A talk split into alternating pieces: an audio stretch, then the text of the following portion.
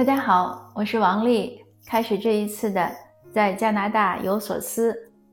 这一次呢，我们说一个教育的话题，就是孩子应不应该被打。我的观点呢，一直都是不要打孩子。重要的话说三遍，就是不要打孩子。为什么不要打呢？我一会儿再说。那我先说一下为什么要谈这个话题。有一位读友呢给我留言，他说他昨天晚上打了他六岁的上一年级的女儿，起因呢是小姑娘坐在那儿呢，坐姿不正确，没有做到三个一。三个一呢，我想是不是头离桌子一尺，对吧？身子离桌子一拳头，还有什么一？总之是这个坐姿不正确。他说他讲了一晚上，讲了很多遍，也给孩子讲了为什么要坐正这种原原理，就是原因吧。也给孩子看了视频，孩子还是做不好。他一生气呢，就拿一个应该是很轻的一个东西，就是一个空的什么管儿，就抽了孩子的后背。那我想呢，他他主要是为了吓唬孩子和发泄自己的愤怒，不是为了打疼孩子。那今天早晨呢，这小姑娘呢，就故意的开始磨蹭，也不晨读，也干不干嘛，在那玩儿。那妈妈呢又怒了，又一顿吼。呃，这个妈妈呢就很苦恼，她说：“孩子开学两个月了，这一年级，一年级呢很重要，应该养成习惯，良好的习惯，这是原则性的问题。可是为什么到现在孩子还不能自律，早晨养不成晨读的习惯？”而且呢，握笔姿势还不正确，坐姿还不正确，这位妈妈呢很苦恼。她问我怎么办？其实呢，我也没什么好办法。我的小孩五岁多开始学英语的时候，我前面也有讲过，怎么都学不会。我吼他，但我不会打他。我吼他呢，吼完了我也很后悔。后来呢？我们俩就说，要是今天学英语，妈妈没有吼，嗯，你就给妈妈贴张贴纸。然后我们家那个门背后放了贴了一张大白纸，上面就是他给我贴的贴纸。嗯，我每天都努力不要吼他，因为吼和不吼真的没有用。我吼他，他也学不会；我不吼他呢，他也学不会。嗯，我后来花了，因为要来加拿大了，我们大概花了一两万块吧，可能有两万，就是请一对一的私教。那学来学去呢，他还是连 this 和 that 也分不会，就分不清。过来这儿当然慢慢就好了。嗯，我想说呢，就是还是那些话，其实我前面节目中也重复过很多次，每个人的特点不一样。那我小孩学语言慢呢？可能也遗传我的特点。其实我自己学语言就挺慢的。我不仅学语言慢，就是这种模仿能力差。别人读一个单词，我舌头就转不过来。然后我空间想象力也差。就孩子做那个纸工，从小就是，就折一面的时候，我看着那个说明图会折。只要那个纸工一翻过去要折另外一面，那个图我就看不懂了。后来都不是我带着他折，我带他去参加课外班学折纸工。人家说妈妈教孩子折，我根本不会。后来是我小孩过来教我折，他一直都会。后来他折纸工都是他爸爸教他。那我读数字呢？我已经说过很多遍了，就是会错。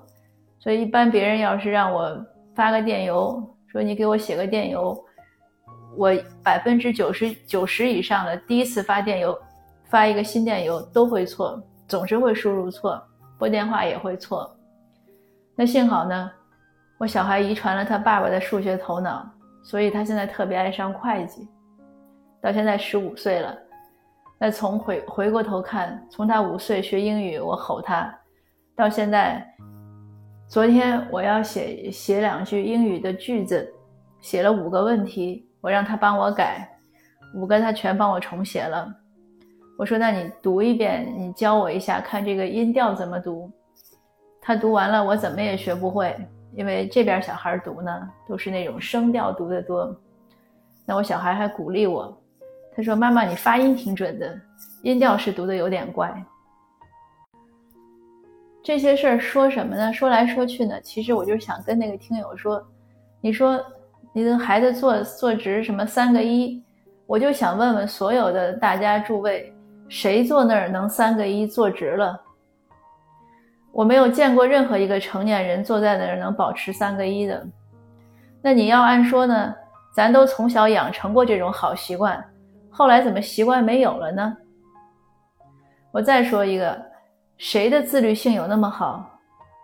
我为什么要在知识星球开一个打卡营呢？就是因为有些读友听友说学习有困难，做这个做计划坚持不了，尤其是考雅思复习太难了。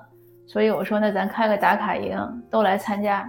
你每天完成任务，你就打卡，大家交流一下打卡心得。即使这样。能从我开营到现在能坚持打卡的，除了我自己断了一天之外，没有任何一个人能坚持下来。那你说，那考试报名什么压力都在那儿放着呢，那怎么不自律呢？我相信很多人都有减重的计划、跑步的计划、学习的计划、考试的计划。谁告诉我你每天都能做的完美无缺，天天自律，该干嘛干嘛呢？所以我呢就想问和那个家长说，你要求一个六岁的孩子上学两个月就养成自律的习惯，这个要求是不是有点过分？这个家长呢，这个妈妈呢，觉得已经好几个月了，每天和孩子做工作。就是做思想工作呀，说服教育，孩子却还养不成良好的习惯。那我就想说，我们成人都几十年了，谁又怎么样了呢？所以就回到我开头说的，为什么不要打孩子？第一，打孩子对孩子的成长没有任何好处。你难道指望你的小孩就是好好说话不听，一打他他就听？你认为这个是个正常现象吗？如果这样，那就是马戏团的驯兽原则。我不仅不赞成打孩子，我也不赞成拿一些小的小恩小惠去奖励孩子。哎呦，你这次考一百分，妈妈给你买这个玩具；你今天好好的做做做家务，爸爸给你一个奖励几块钱，这样都不好。我们说了很多遍，我们在反反复复的讨论。人的教育，尤其是未成年期家长给的教育，是要教会孩子什么？很多答案。那我想其中有一个很重要的，就是他自尊和自爱。如果有人打了他，他就要听，那你说他还有没有自尊？有没有自爱？他要听一件事儿，他要做一件事儿，他要有一个决定，他是因为被打了才这样的去服从呢？还是因为他发自内心的想去做呢？被打了去服从的那个叫屈服。如果一个小孩从小就屈服于各种武力、暴力、威胁这样的事情，或者就屈服于一些一些小小的一些利益的诱惑，那我们说这个孩子还有好的未来吗？家长现在最希望孩子的是什么？能闯荡，能开拓自己的世界。差一点呢，你安稳过个小日子，你不要被人欺负。可是小孩如果从小就习惯于被家长欺负，他习惯于服从于强权，他习惯服从于武力，那将来除了家长之外，任何人都可以去欺负他。任何威逼利诱和这种暴力啊、武力的威胁呀。甚至一瞪眼，他都会屈服。那你说这个是不是我们教育的失败？谈到打孩子的问题呢，我不想再举，就是去分析具体的案例。那你分析这个说 A 这个理由，像我今天说，我觉得让六岁的孩子养成自律和这个坐在那儿三个一的这个习惯，我认为有点过分。那可能家长又会举出 B 的事情、C 的事情。那我就告诉你一点，你就记住，这孩子不能打，不管什么原因，你不要打他。你在不打他的前提下，你去找其他的方法，你去分析这件事情，是要求过分了，是我们着急了，还是真的是孩子的错？那我呢，在我那两本书里，可能第一本我记得写过，就是最好的时光留给你。谈加拿大就北美国其实也差不多，它有一个打屁股法，它这边对体罚有严格的要求，两岁到十四岁的孩子可以打，但是呢不能打头部，可能只能打应该是屁股吧，就是它有一个具体的一个一个身体的一个部位要求。关键呢，它是要求家长呢不能在愤怒的情况下，家长打孩子呢不能为了泄愤，就是不能因为你太生气了。你也不能为了惩罚孩子，你只能出于教育的目的，然后有一个力度的要求。